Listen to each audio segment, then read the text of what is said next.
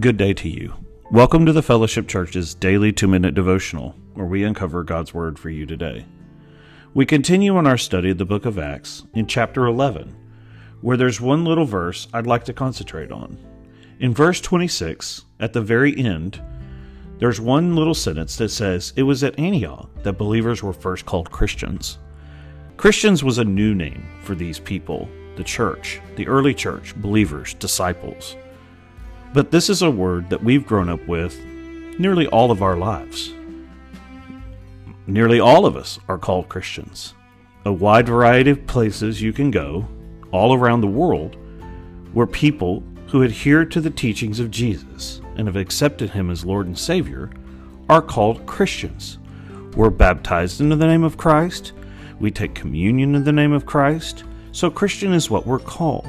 There's also a lot of people that are called Christian who don't keep any of the teachings of Jesus, but they take his name because that's what a lot of people do. One of the real interesting things here is a return to what the Bible follows as a pattern. It was at Antioch that the believers, or disciples in Greek, were first called Christians. That's a really good word for us today. Today is a good day to hear the word of the Lord and be called a believer. One who takes the words, the teachings, the actions of Jesus and turns them into life values for everyday use. When we're told to be at peace, we're at peace. When we're told not to struggle, we don't struggle. When we pray, we pray.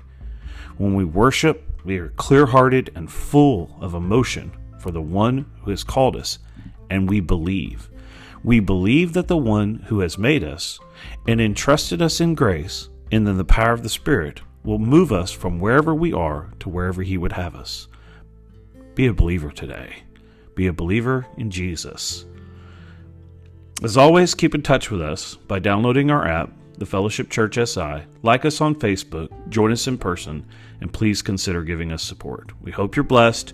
We'll see you again next Monday. Have a blessed day.